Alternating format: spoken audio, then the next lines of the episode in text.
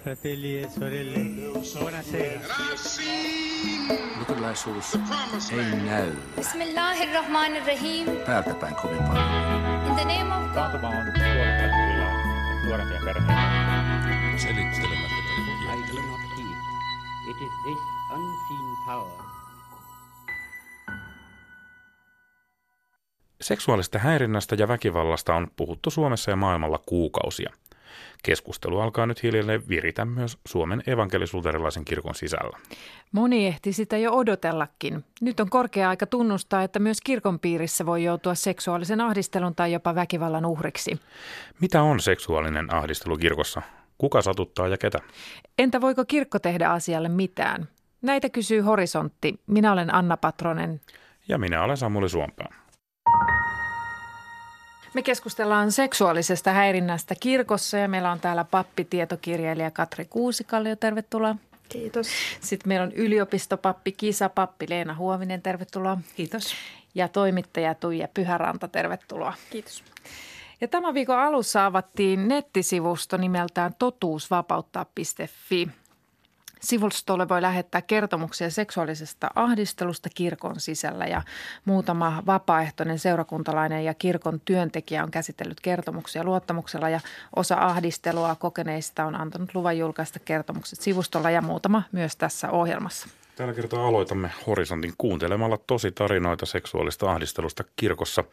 Kertomukset järkyttäviä ja järkyttävä on kyllä myöskin koko ilmiö. Olen rippikoulun jälkeen osallistunut rukouspiireihin, joissa olemme yhdessä pienen paikkakunnan kirkkoherran johdolla lukeneet raamattua ja rukoilleet parannusta. Nyt kirkkoherra haluaa, että me ripittäydymme hänelle ja kerromme synneistämme. Hän kyselee erityisesti seksiin liittyvistä asioista.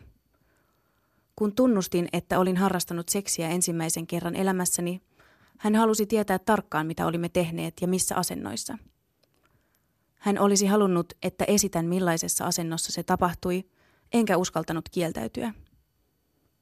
En käy kirkossa enää. Olen kuullut naisten vitsailevan henkilökohtaisesta sielunhoidosta, jota minulta haluaisivat edestä ja takaa. Kerran seurakuntalainen on tullut kotiini kutsumatta ja sisälle päästyään suudellut minua. Kun torjuin sen, minusta alettiin levitellä ikäviä juoruja. Kun aloin seurustella, jotkut seurakuntalaiset tulivat kertomaan minulle tyttöystävästäni asioita hänen entisistä suhteistaan ja huorittelevat häntä. Minulle on sanottu, että on syntiä, jos seurustelen huonon naisen kanssa, ja samat ihmiset, jotka ovat näin sanoneet, ovat kuitenkin ehdotelleet minulle. Esimies ehdotti minulle muun muassa käyntikorttien niin sanottua rintakuvaa, että saadaan lisää amispoikia toimintaan. Kauppakeskuksessa päivystämistä varten hän ehdotti minulle diakonipaidan tilalle paitaa, jossa lukee rinnassa lihatiski. Olen pätkätyössä, joten valta-aseman takia näille niin sanotulle vitseille oli pakko hymähdellä tai seuraavaa työpätkää ei välttämättä tule. Sanoin kuitenkin luottamuksellisessa kehityskeskustelussa, että en pidä tällaisesta vitsailusta esimiehen taholta, vaikka työkavereiden kanssa voisin heittää monenlaista juttua. Keskustelun jälkeisessä tiimissä esimies otti asian julkiseen keskusteluun kääntäen asian niin, että minä olen kokenut aiemmin jotain traumaattista seksuaalisuuden alueella, joka ei siis ole totta, ja siitä on tullut ongelmia – Tilanne oli todella nöyryyttävä ja meinasin kuolla häpeästä. Kukaan tiimistä ei kommentoinut asiaa mitenkään, nyökkäilivät vain esimiehen puheelle. Itse en voinut sanoa mitään. Siinä kuultiin ääneen, ääneen luettuna sivustolla totuusvapauttaa.fi julkaistuja kertomuksia seksuaalista ahdistelusta kirkossa. Ihan alkuun, miltä tämä kuulosti? Leena. No, osa näin, mä olen lukenutkin näistä, mutta, mutta tota, järkyttävältä. Järkyttävältä. Ensimmäisenä tuli mieleen, niin kuin, miten ää, alistavaa vallankäyttöä, ihmisten ää, fyysisten ja psyykkisten rajojen rikkomista. Niin sanotusti varmaan turvallisessa työpaikassa, mitä ihmiset voi ajatella. Niin, kirkon varmaan ainakin ajatella olevan turvallinen työpaikka. Entä Katri? Kuulosti aika hurjalta. Mutta toisaalta ei myöskään yllättänyt, että nyt kun muualla yhteiskunnassa on näitä tapauksia ja kertomuksia tullut esiin, niin se ei yllättänyt, että myös kirkossa tällaista tapahtuu ja että nyt on tullut aika puhua asioista ja että niitä voi tulla esiin. Tuija Pyhäranta, miltä kuulosti? Karmivalta kuulosti, mutta, mutta ei muakaan yllättänyt. Nämä kertomukset, se ei ole mikään uusi tieto, että kirkossakin on häirintää tästä nousi heti, heti mieleen se, että, että mitä, mitkä ne on ne reitit, millä näihin voidaan puuttua ja, ja usein sanotaan, että, että esimies tai kirkkoherra on se, jolle pitäisi mennä puhumaan, mutta, mutta näissä tapauksissa ainakaan kahdessa siitä ei olisi ollut minkäänlaista apua. Mä tunnustan tässä alkuun, että mua näin itse asiassa yllätti. Tätä, mitä luulette, johtuuko se mun sukupuolesta? Mä oon lukenut samanlaisia kertomuksia muualta. Mä en näe tätä ympärilläni ollenkaan samalla tavalla. Mä oon ihan eri tavalla kuin puulla päähän lyöty kuin te, jotka sanotte, että nämä on järkyttäviä, mutta kyllä mitä tiedettiin. Johtuuko tämä siitä, että mä oon mies? Hyvä kysymys. En, en, en, tässä oli sekä että tarinaa, että, että Tämä on mielenkiintoista. Tämä on jotenkin jännä, kun tässä nyt katsotaan koko yhteiskunta. Kirkko on yksi osa, sitä ja me kirkon, jäsen, kirkon työntekijät, kirkko, kirkon jäsenet ovat myös omilla tavalla eri, eri kohdissa yhteiskunnan. Että pitäisikö olla se, että kirkon sisällä tapahtuu, että me ollaan järkyttäneempiä siitä? Ei. Ei kirkko sen kummempi. Päinvastoin. Mä ajattelen, mulle tuli jotenkin mieleen, että, että meillä ne on jopa pahempia – koska meillä liittyy, meillä on nämä vaitilovelvollisuusasiat, meillä on ajatus siitä, että tämä on turvallinen, ää, niin kuin ei syrjivä alue, missä ollaan kirkossa. Sitähän se ei ole. Itse asiassa tämän päivän nämä Australian uutisoinnit näiden näistä ää, pedofilitapauksissa, jossa 7-10 prosenttia oli katolisen kirkon – tiloissa tapahtunut tai niiden toimesta, miten se nyt menikään tarkalleen muista, mutta nyt, puhutaan niin isoista luvuista jo. Et, et silleen, mä, mulla on jotenkin semmoinen, että, että, kirkossa tapahtuu on jopa pahempaa. Niin tosiaan perjantai Hesari kertoi, että Australiassa äh, tuli tämmöinen uutinen, että kirkossa, kouluissa, urheiluseuroissa – siis yhteiskunnan keskeisissä instituutioissa on kymmeniä tuhansia lapsia käytetty hyväksi vuosikymmenien ajan ja ja Hesari kertoi, että seksuaalinen hyväksikäyttö on ollut erityisen laajaa ja peiteltyä erityisesti katolisessa kirkossa. Niin, tässä on nyt kaksi pappia ja yksi toimittaja, joka seuraa kirkollista, kirkollista elämää, niin nämä kun kuulimme, nämä eivät siis ole yksittäistapauksia. Onko kirkon sisällä siis paljonkin tällaista ällöttävää? Mitä te ajattelette, Katri? No tässä tämänhetkisessä keskustelussa on tullut esiin erityisesti se, että johtajilla on valtaa alaisiinsa ja että vanhemmilla ihmisillä on valtaa nuorempiin ihmisiin. Ja varsinkin häirinnän suhteen ja häirinnän esiin ottamisen suhteen ja siihen puuttumisen suhteen. Ja myös kirkossa on näitä asetelmia, mutta kirkossa on myös lisäksi se, sellainen asetelma, että johtajia ihannoidaan ja johtajia, johtajilta odotetaan paljon. Heitä ihannoita, ihannoidaan, heitä pidetään viisaina. Heillä on myös hengellistä valtaa ihmisiä. Ja sen takia, ja kirkossa on yleensä ottaen työntekijöinä ja aktiivisina ihmisinä keskimääräistä turvallisuushakuisempia ihmisiä – sitä on tutkittukin. Mm. Eli se johtaa myös siihen, että minkä takia ahdistelua siedetään niin pitkään, minkä takia sitä ei oteta puheeksi ja minkä takia pelätään aiheuttaa ristiriitoja ja pelätään sitä, että uhri, kun ottaa asioita puheeksi, josta häntä syyllistetään. Tässä toista sana valta neljä tai viisi kertaa. Vallastako tässä on kysymys, Leena? Mun mielestä siinä on vallasta kysymys aina, kun sä rikot toisen rajoja – niin sä käytät valtaa. Ja sitten jos siinä nämä, mistä Katri nyt mainitsi, nämä elementit on, että on vanhempi, on johtavassa asemassa. Mä jäin miettimään, onko miehen ja naisen välillä kirkossa ollut se, että, että meillä on miehet enemmän johtavissa tehtävissä, eli se olisi yleisempää siellä. Tai ähm, mit, mit, ja, ja tämä hengellinen valta, miten me voidaan silläkin, että tuossa alun – alun näissä esimerkkitarinoissa, niin siinähän se nuori rippikoulutyttö jotenkin sanoi, että hän ei, hän, hän ei ollut uskalta, uskaltanut olla tekemättä se, mitä se kirkkoherra ää, pyysi.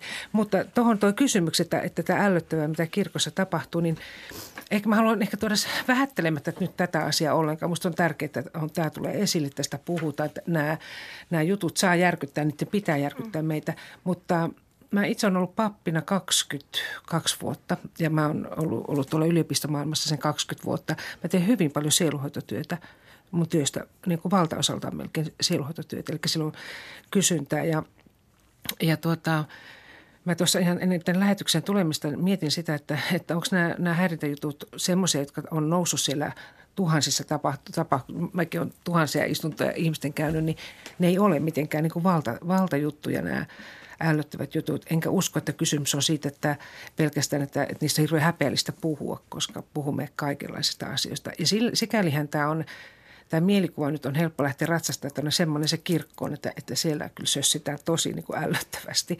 Että, että harmittaa tietysti, että jos tämä on taas se kuva jotenkin ajatella, että no se se vasta ihmiporukka onkin, se kirkonväki. Ja syystäkin monessa kohtaa, mutta että, että miten harvoin sitten se toisenlainen tarina tästä kirkon työstä, kirkon merkityksestä tulee näkyviin. Niin. Mm, no Tuija Pyhärunta tuolla. Joo, tuota, ehdottomasti allekirjoitan kaiken, mitä Leena Huovinen tässä sanoi, mutta, mutta sitten toisaalta on meillä myös kirkossa semmoisia oppeja ja ei ehkä niinkään oppeja, mutta ajatusmalleja siitä sukupuolista ja seksuaalisuudesta, jotka saattaa myös altistaa häirinnälle. Että kun kävin lukemassa näitä totuusvapauttaa sivuston kertomuksia, niin siellä tota, homoseksuaalisuuteen liittyy liitty moni kertomus ja sitten myös kirkossa ehkä naisen ja miehen asema on tasa-arvostunut pikkusen hitaammin kuin muualla yhteiskunnassa, mikä varmaan myös vaikuttaa hmm. tähän häirintään.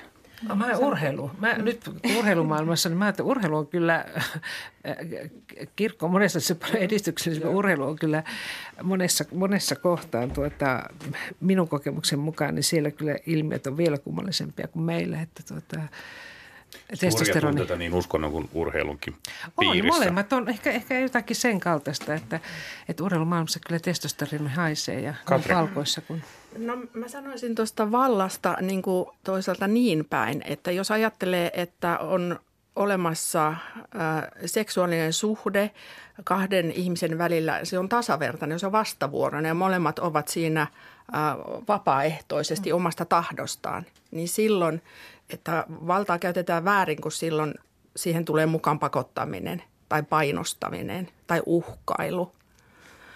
Ja sitten taas tästä nykyisestä tilanteesta mä näkisin myös sellaista kehitystä, että näitä asioita voi ajatella yksilön tasolta, oikeudelliselta tasolta ja yhteisön tasolta.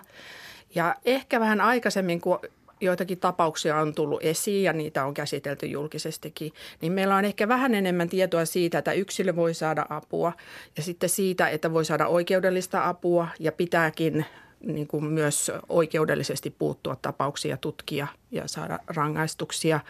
Mutta sitten, että tämä yhteisöllinen taso on ehkä se, mikä nyt on käsillä, että miten se koskettaa meitä kaikkia jollain tavalla.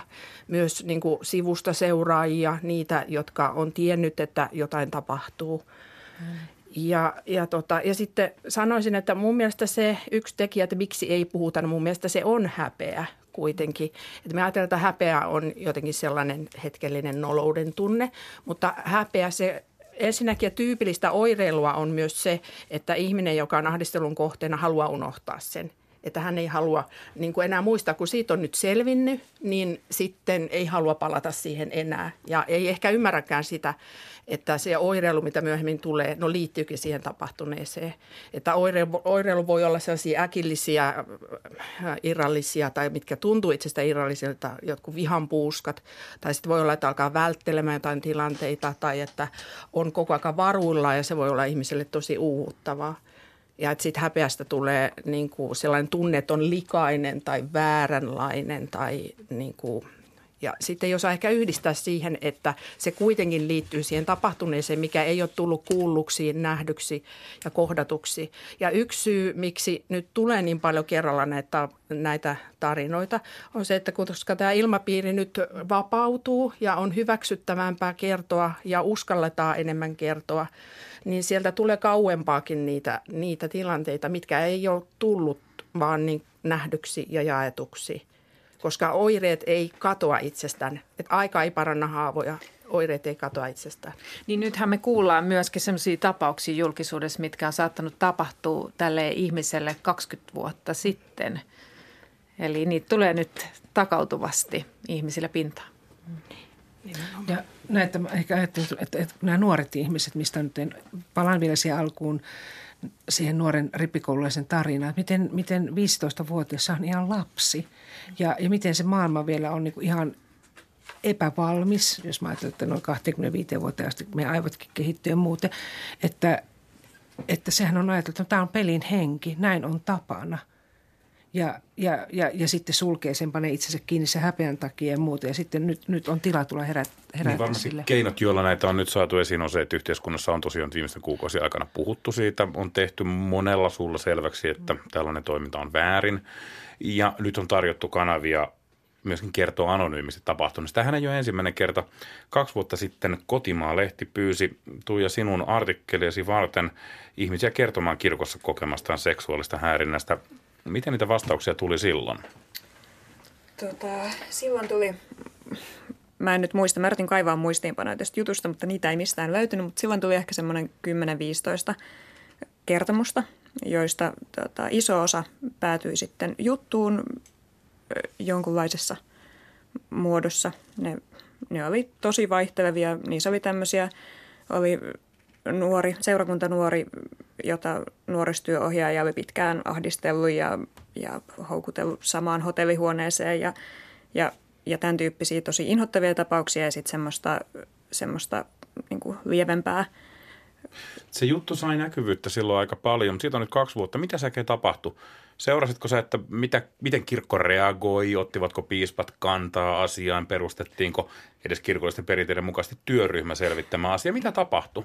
Mitä sä sait aikaiseksi silloin? Olisi ollut ihanaa, kun saisi työryhmän perustettua jutullansa. Ei, mitään ei silloin tapahtunut. Ehkä se ei ollut kenellekään uutinen silloinkaan, että myös kirkossa on seksuaalista häirintää. Että, että se ei ollut uutinen, mutta välittikö mm. siitä kukaan?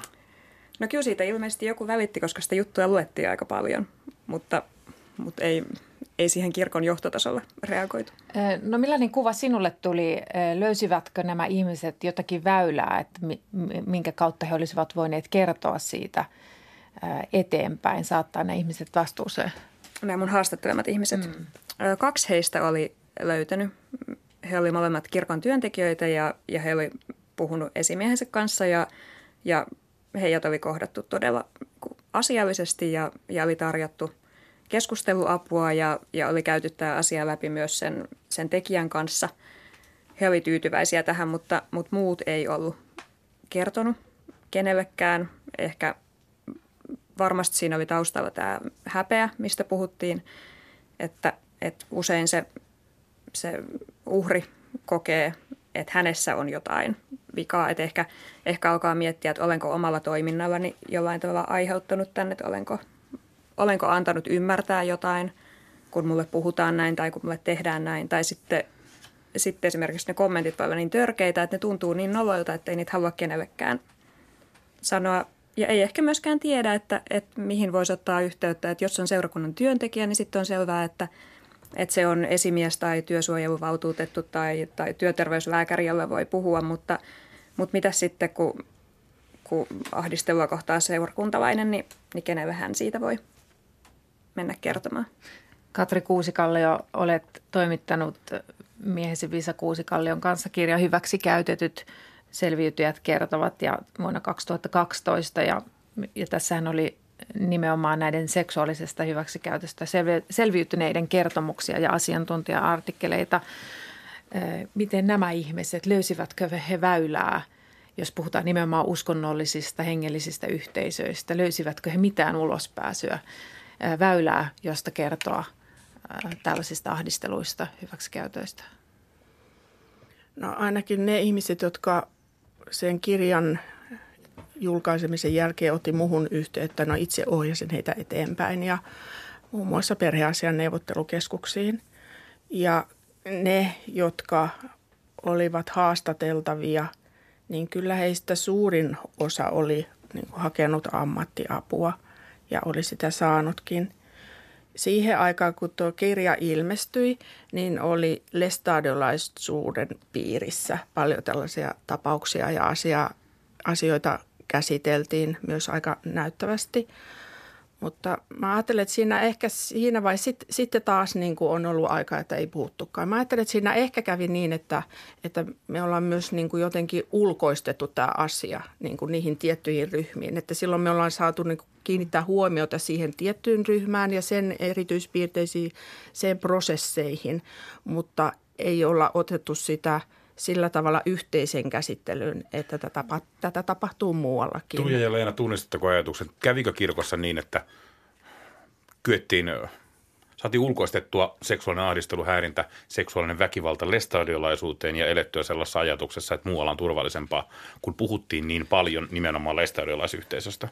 Varmaan. Mä, mä oon ihan samaa mieltä ja, ja ehkä nyt se katolinen kirkko nyt mm. esimerkiksi tämä perjantain uutisointi sieltä, niin näinhän siinä käy, että tuolla tapahtuu, mutta tässä ei tapahdu. Ja mistä se kertoo? Mä tuossa äsken puhuin, miksi kirkko vaikeni, miksi johto vaikeni, miksi meidän piispat nyt esimerkiksi vaikeni, niin, niin kyllähän se meillä tässä kirkon niin kuin yksi iso ongelma, että että mennään sinne vähän Jumalan selän taakse piiloon ja, ja, ja, ja vaitiolovelvollisuuden taakse piiloon. Ja tokihan vaitiolovelvollisuus on jotakin semmoinen, josta pidetään kiinni ehdottomasti. Sitten on keinot niin kun yrittää saada tietysti ihmiset apua johonkin suuntaan. Mutta äm, mä jäin miettimään, että koko tätä valtarakenne, kun nyt on vallasta myös puhuttu, että ne, jotka meillä päättää että okei, kirkolliskokous päättää, mutta on, sitten meillä on piispat, niin he, hehän joutuvat siihen kuplaansa tietyllä tavalla. Hehän aina vaan, heille tarjotaan parasta. Tämä meidän piispajärjestelmä sille, että mihin tahansa ne ikinä menee, niin aina on parasta. Olipa piispan tarkastukset tai mitä tahansa. Niin jossain vaiheessa saattaa katkea se todellisuuden niin kuin, niin kuin ketju, ketju, ei enää kerrota mitään. Silloin he voi saada ihan reilisesti, että en mä kuulu mitään tämmöisestä. Niin heille piispoille varmasti tarjotaan seurakuntien ja kirkkoherrojen suunnalta parasta mahdollista käytöstä ainoana poikkeuksena – juuri eläkkeelle jäänyt Helsingin piispa Irja Askola, joka puolestaan sai sitä pahinta. Mm.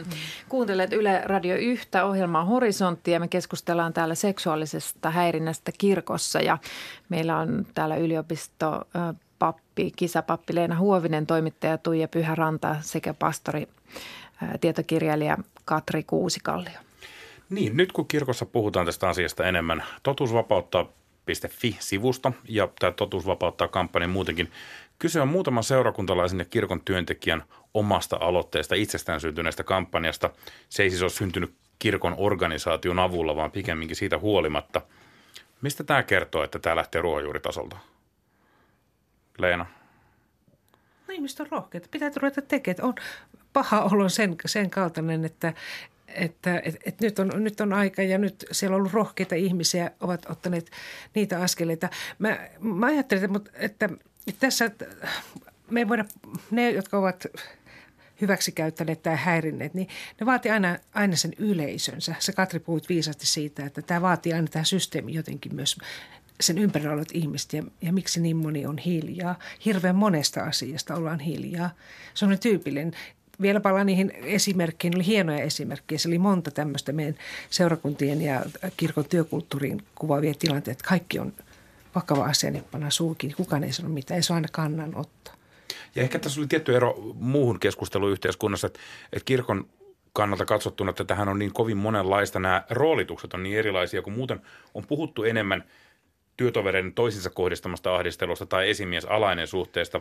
Meillä se kirkon työntekijät ahdistelee seurakuntalaisia, seurakuntalaiset kirkon työntekijöitä, seurakuntalaiset toisiaan. Tämä on aika monimutkainen kuvio. Katri. No mä nyt ajattelen, että ilmeisesti tällä totuusvapautta sivulla ollaan nyt toteuttamassa tällaista toimintaohjeistusta ja kokomassa. Ja ajattelen, että ehkä kirkon johdonkin puolelta jotain tällaista on tullut, mutta miksi se ei ole jotenkin mennyt läpi tai eikö siihen luoteta tai muuten. Mutta tuolla muualla yhteiskunnassa nyt on paljon tullut ehdotuksia siitä, että erilaisissa tilaisuuksissa ja piireissä ja toiminnassa olisi häirintäyhteyshenkilöitä, joihin sitten voi ottaa häirintää kokenut yhteyttä, mutta myös jotka tietää siitä asiasta enemmän. Mä ajattelen, että meidän pitäisi, meillä on paljon sellaisia turvallisuussuunnitelmia ja ohjeita. Mä ajattelen, että meidän pitäisi pystyä ihan luontevammin sanomaan siellä, että muistetaan kunnioittaa toisten yksityisyyttä, toisten rajoja. Ja mikäli tällaista kokemusta tulee, niin täällä on henkilö, jonka puoleen voi kääntyä ja asiat selvitetään ja että ne selvitetään – varhaisemmassa vaiheessa. Mutta tässäkin on se vaara, ettei sitäkään sitten ulkoisteta jonnekin, että häirintäyhteyshenkilö löytyy sieltä jostain virastosta ja sitten asioita hoidetaan siellä hiljaisuudessa jossain kopissa. Ja, ja tota, että tämä yhteisöllinen, tarko- tämä yhteisöllinen taso tarkoittaa sitä, että oikeasti niissä tilanteissa luontevammin osataan puhua. Ja si- näistä sivusta seuraajista vielä, että ihmiset että voisi helpommin sanoa toiselle, että tuo kuulostaa kyllä seksuaaliselta ahdistelulta, että tuo on väärin ja tuohon pitäisi puuttua ja voi hakea apua ja olla avuksi ja kuunnella taas empaattisesti toisia. Joskus auttaa ystävien tuki, työtovereiden tuki, joskus sitten on hyvä ohjata ammattiavun piiriin. Tuija Pyhäranta.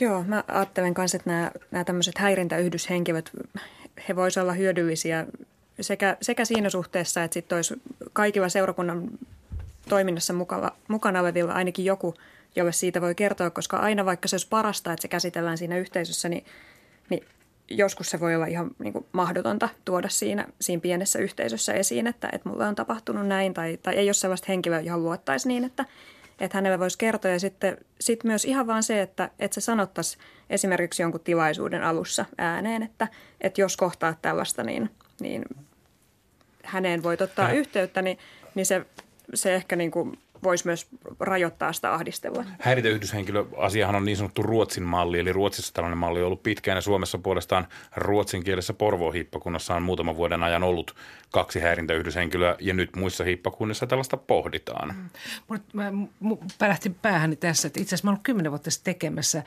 urheilun parissa, siis meidän urheilujärjestöjen parissa me tehtiin tämmöinen häirintään liittyvä opas, joka meni kaikille valmentajille, kaikkiin seuroihin Suomessa, siis niin kuin puhutaan kymmenistä, sadoista ihmisistä. Nyt se päivitettiin. Tämä oli muuten jännä, että, että siellä kyllä tehtiin vähän tuossa äsken moitista urheilu, urheilumaailmaa, mutta varmaan ihan syystäkin joistakin, joistakin kohdista. Että, mutta tämä yhteisön vaikutus on, on sikäli hirveän mielenkiintoinen. Hesarihan haastatteli alkuviikosta tällä viikolla keskiviikossa eri alojen ihmisiä, miten siellä on ratkaissut tämä asia.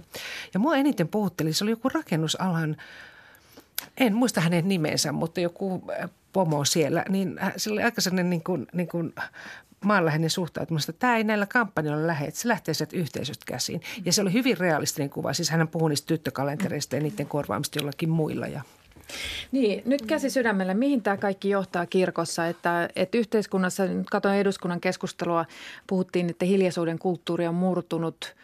Onko hiljaisuuden aika nyt ohi? Jos mä oon ihan rehellinen, kun mä kuuntelin tota, noita ällöttäviä juttuja tuolla alussa, niin kyllä mä olisin antanut potkut näille. Maailmassa, politiikassa, muualla, tämä Me Too-kampanja on johtanut kerta kaikkiaan potkuihin. Mihin tämä johtaa kirkossa? Tuleeko, löytyykö kirkossa semmoista kykyä käsitellä asioita? Voiko se johtaa potkuihin esimerkiksi? Tuija Pyörä. Pidän epätodennäköisenä. Musta me ollaan aika pitkään keskusteltu tästäkin ilmiöstä ja edelleen keskustellaan aika paljon tekijän näkökulmasta, ettei vaan ketään syytetä turhaan. Se on niin tämä ensimmäinen lähtökohta. Ja... Piispa Jari Jolkonen kirjoitti itse asiassa eilen, että, anteeksi aikaisemmin alkuviikolla kolumnissaan muistutti siitä, että ahdistelu on väärin ja myös siitä, että jos suunnittelet tahraavasi väärillä syytöksillä viattoman maineen, niin täytyy muistaa, että kunnianloukkaus on rikos. Miten hyvin tämä kannustaa häirinnän uhria puhumaan asiasta? No eipä se paljon kannusta ja voi toki olla, että, että jossain on joku, joka tällaista tota, tahraamista harrastaa, mutta, mutta mä en usko, että se on kovin suuri ilmiö että verrattuna siihen, että kuinka yleistä tämä häirintä on ja kuinka vähän sitten nämä uhrit oikeasti siitä uskaltaa kertoa. Leena, miten uskot, että me tällä hetkellä suhtaudutaan naiseen tai mieheen, joka kertoo kokemastaan kohtelusta? Miten kirkko yhteisönä kuuntelee häntä? Riippuu siitä, joka kuuntelee. Mä on ehdottomasti sitä mieltä, että, että työnsä vakavasti ja toisen ihmistä kunnioittavasti, niin pystyy sen ottamaan vastaan ja, ja antamaan toivottavasti jonkun apunsa. Mutta ehkä vähän skeptisesti suhtaudun siitä, että mitä tästä oikeasti sitten seuraa. Että meillä on tämmöisiä erilaisia, ähm, erilaisia tempauksia varmaan monella taholta, mutta että mitä oikeasti sitten alkaa tapahtumaan, niin nyt tuntuu vähän hämärältä. Hmm. Katri Kuusikallio, mitä no. tapahtuu kirkossa? Kokonaiskirkossa toivottavasti asiat menis eteenpäin ja kaikki puhuminen, asioiden esille ottaminen niin kuin veisi asioita eteenpäin. Mutta kirkossa on myös tämä yksi erityinen piirre, mikä on sielunhoito ja rippitilanne, mistä mä en ole kyllä vakuuttunut, että kaikki kirkon työntekijät ja kaikki sielunhoitajat olisi perillä siitä, että miten asiat toimii. Eli tarkoitan nyt sitä, että jos joku seksuaalista väkivaltaa kokenut menee sielunhoitajan luokse ja ripittäytyy niin, että minä ripittäydyn siitä, pyydän anteeksi sitä syyllisyyttä ja häpeää, mitä koen siitä tapahtuneesta, niin sielunhoitajalla pitäisi olla aika kirkkaana mielessä, että hän sanoisi, että sinä et ole syyllinen siihen tapahtumaan. Ja osaisi käsitellä tätä häpeää, että se häpeä tulisi kuulluksi, koska periaatteessahan – tiedetään, että häpeä ei kuulu uhrille, mutta se häpeä pitäisi tulla kuulluksi ja jaetuksi, että jos se ohitetaan liian nopeasti, niin sekään ei ole oikea tapa. Mutta Ripistä että ja sieluhoidosta me jatkamme sitten toisella kerralla. Meidän aikamme alkaa olla loppu. Loppu vielä kysymys jokaiselle. Helsingin hippakunta on nyt perustanut työryhmän selvittämään näitä asioita on pohdittava, onko kirkossa sellaisia valtasuhteita tai tilanteita, joissa erityisesti voi ilmetä häirintää tai hyväksikäyttöä. Mitä luulette, onko? On. No hei, on. Kiitos.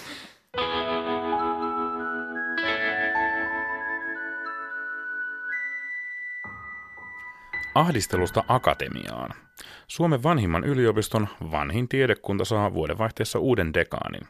Keisarillisen yliopiston jumaluusopillisen tiedekunnan johtoon on valittu käytännöllisen teologian professori Antti Räsänen. Samuli tapasi professori Räsäsen ja kysyi, joko nyt valittu dekaani jää viimeiseksi. Tuo on ihan totta. Tietenkään en sitä toivo, enkä kyllä itse asiassa uskokkaan, että olisi viimeinen dekaani. Mutta kyllähän siitä edelleen keskustellaan, vaikka kyllä me saatiin jonkunlainen rauha tähän asiaan tässä tässä nyt, kun, kun on sovittu, että tiedekuntien määrä säilyy entisellään ja nykyisellään. Ja, ja tuota, mutta olen kyllä jo nyt aistinut, että kyllä siitä varmaan tullaan tulevalla hallintokaudella taas keskustelemaan. Mutta toisaalta kun ajattelee, miten isoja muutoksia me on käyty läpi, niin olisi varmaan aika, aika harkitsematontakin lähteä nyt taas tällaista isoa muutosta tekemään. Yliopistoväki on nyt aika herkässä tilassa ja, ja kyllästynyt ja väsynytkin kaikenlaisiin uudistuksiin. Niin. Minkä takia teologisen tiedekunnan itsenäisyys ylipäänsä on niin tärkeä asia täällä Turussa? Opo Akademissa tiedekunta ei ole itsenäinen ja ei myöskään Joensuussa. No se on ihan totta. Tietysti ehkä juuri siitä syystä, että täällä olisi nyt sitten viimeinen ja ainut teologinen tiedekunta tässä maassa. Ja onhan tämä myös ensimmäinen tiedekunta yliopistossa, että pitkä perinne on, on tietenkin yksi, yksi hyvä syy. Olisi aika noin ihan kulttuurisesti aika, aikamoinen ratkaisu lopettaa koko maasta teologiset tiedekunnat, se viimeinenkin. En mä suoranaisesti usko, että kukaan niin kuin nykypäivänä suoranaisesti olisi teologeja vastaan tai meidän tiedekuntaa vastaan sillä tavalla, että teologia ei ikään kuin kuuluisi yliopistoon tai itsenäisenä alana. Puheestasi kaikuu tietty huoli yliopiston henkilöstön jaksamista kohtaan, ja sama aihe on ollut esillä julkisuudessa viime aikoina muutenkin. Miten te voitte täällä? Laajasti ajatellen koko yliopistoa, niin mun tuntuma on sellainen, että siinä on paljon sellaista niin kuin väsymistä myös. Toki toisaalta myös selkeästi sitä, että näitä uudistuksia ei pidetty hyvänä, niiden ajoitus oli väärä ja, ja sellaista ihan, ihan kiukkua siitä, että pitikin nämä nyt tulla päällekkäin tähän. Olet käytännöllisen teologian professori, eli tehnyt tutkimustyötäsi paljon – teologia, tieteen ja yhteiskunnan tai toisaalta myöskin teologian ja kirkon kosketuspinnalla. Olet myöskin pappi. Minkälainen on teologian merkitys suomalaisessa yhteiskunnassa tällä hetkellä? Miksi tätä ylipäänsä tarvitaan? Niin. No kyllä varmasti teologiselle tutkimukselle ja osaamiselle on, on paikka niin kirkossa, muissa uskonnollisissa yhteisöissä, yhdyskunnissa – monien uskontojen piirissä, ei pelkästään kristinuskon piirissä. Että sellaista uskonnon asiantuntijuutta, johon me opiskelijoita koulutamme ja opastamme, niin sille on toki tarvetta. Myös yhteiskunnassa tietenkin. Kyllä meidän osaamista tarvitaan.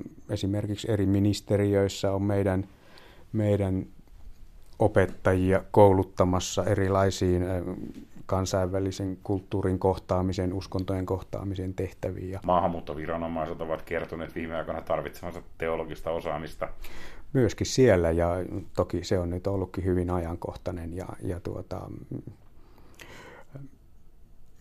kyllä, kyllä mä näkisin, että teologian asema, jos teologia ymmärretään aika, aika laveasti, niin kyllä se on erittäin, erittäin vahva ja yliopiston piirissä – teologeja mielestäni arvostetaan, niin kyllä myös yhteiskunnan piirissä. Toki meidän suhde kirkkoon on, on ehkä se kaiken tärkein kuitenkin. Suurin osa edelleen meidän opiskelijoista, jos ei heti, niin jonkun aikaa opintojen päättymisen jälkeen sitten kuitenkin siirtyy tai päätyy kirkon tehtäviin. Minkälainen kirkon ja teologian tai kirkon ja teologisen tiedekunnan suhde muuten on. Kirkon puolella toki tarvitaan tätä koulutusta, että saadaan papistoa, mutta te ette täällä tietenkään halua mieltää itseänne pappien ammattikouluksi. Niin, eihän se ihan tarkkaan ottaen niin olekaan, että me annamme niin kuin akateemisen loppututkinnon ja sitten varsinainen ammattiin pätevöityminen on, on kuitenkin kirkon ordinaatiokoulutuksen varassa. Ainakin omalta puoleltani yhteistyö kirkon suuntaan, omalla osalla se nyt on lähinnä ollut esimerkiksi kirkon kasvatustyön suuntaan, niin on kyllä ollut erittäin läheistä ja mutkatonta ja, ja helppoa, etten ole siinä nähnyt sellaista, sellaista että yliopisto ja teologinen tiedekunta olisi niin kuin vieraantunut tai loitontunut niin kauas, voisiko sanoa kristillisestä perinteisestä teologiasta. Ehkä tämä on se kysymys, jota joskus on varmaan, varmaan mietitty, että onko teologia muuttunut luonteeltaan ja sisällöltään sellaiseksi niin, voisiko sanoa yleisuskonnolliseksi, että, että sen takia kirkon taholla hieman vierastetaan yliopistoteologeja, mutta en, en usko. Kyllä keskusteluyhteys on hyvä ja välit jotenkin luottamukselliset. Ähm, kyllähän se näkee myös siinä, että jos mä ajattelen vaikka meidän jatko-opiskelijoita, niin kyllä, kyllä sitten taas niin päin menee, että seurakunnista sinne töihin moni päädyttyään, niin haluaa sitten palata yliopistoon vielä tekemään tohtorin tutkintoa ja säilyttää myös itse tuollaisen yhteyden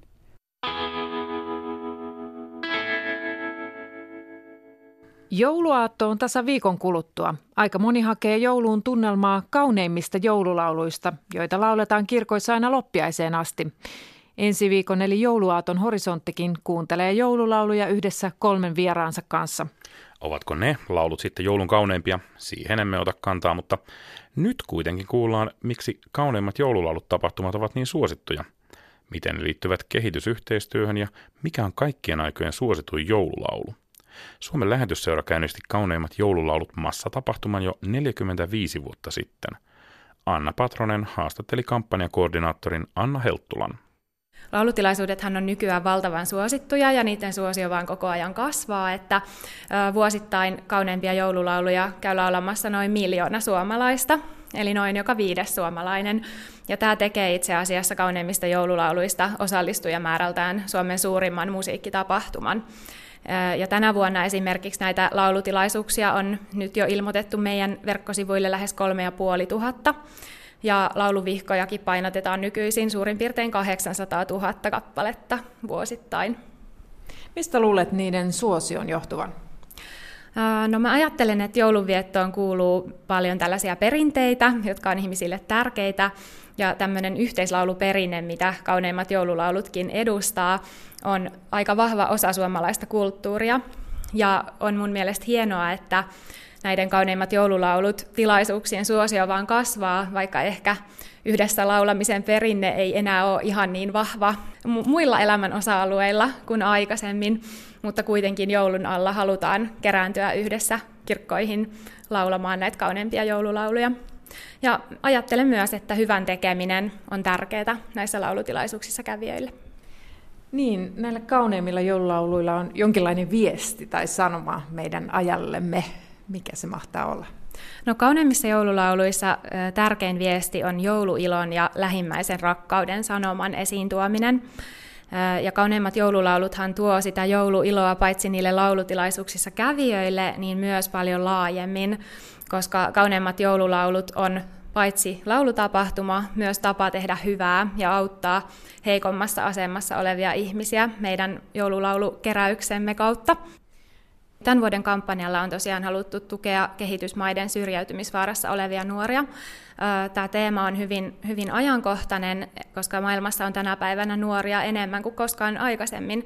Nuoria on arvioitu olevan noin 1,8 miljardia maailmassa, ja heistä 90 asuu kehitysmaissa mikä tarkoittaa, että aika monilla nuorilla puuttuu mahdollisuudet koulutukseen ja kunnon toimeentuloon ja sellaiset valinnan mahdollisuudet omassa elämässä. Joten me ollaan tänä vuonna haluttu ohjata tämä keräyksen tuotto meidän paikallisten kumppanijärjestöjen kautta sitten näiden heikossa asemassa olevien nuorten tukemiseen Aasiassa, Afrikassa ja latinalaisessa Amerikassa. Eli tällä keräyksellä me tuetaan kaikkein heikoimmassa asemassa olevien nuorten koulutusta ja yrittäjyyttä, ammattiin valmistumista ja tehdään esimerkiksi myöskin ihmiskaupan vastaista työtä ja ehkäistään väkivaltaa. Jos mennään takaisin noihin joululauluihin, mikä on kaikkia aikoja suosituin joululaulu? No meillähän on tämä meidän perinteinen kauneimmat joululaulut äänestys, jossa valitaan sitten aina vuoden suosituin joululaulu, niin siinä ainakin suosikkina on useimpina vuosina ollut tämä Sydämeeni joulunteen. Se vaikuttaisi siis ainakin tällä perusteella olevan kaikkein suosituin joululauluista, mutta itse asiassa viime vuonna tuon äänestyksen voittajaksi nousi ensimmäistä kertaa tämmöinen klassikko kuin Varpunen jouluaamuna.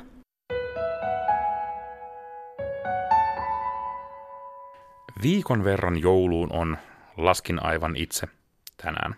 Seuraava horisontti viikon kuluttua jouluaattona poikkeuksellisesti jo kello 11. Ja jos se ei aikatauluun sovi, horisontti voi aina kuunnella myös Yle Areenasta.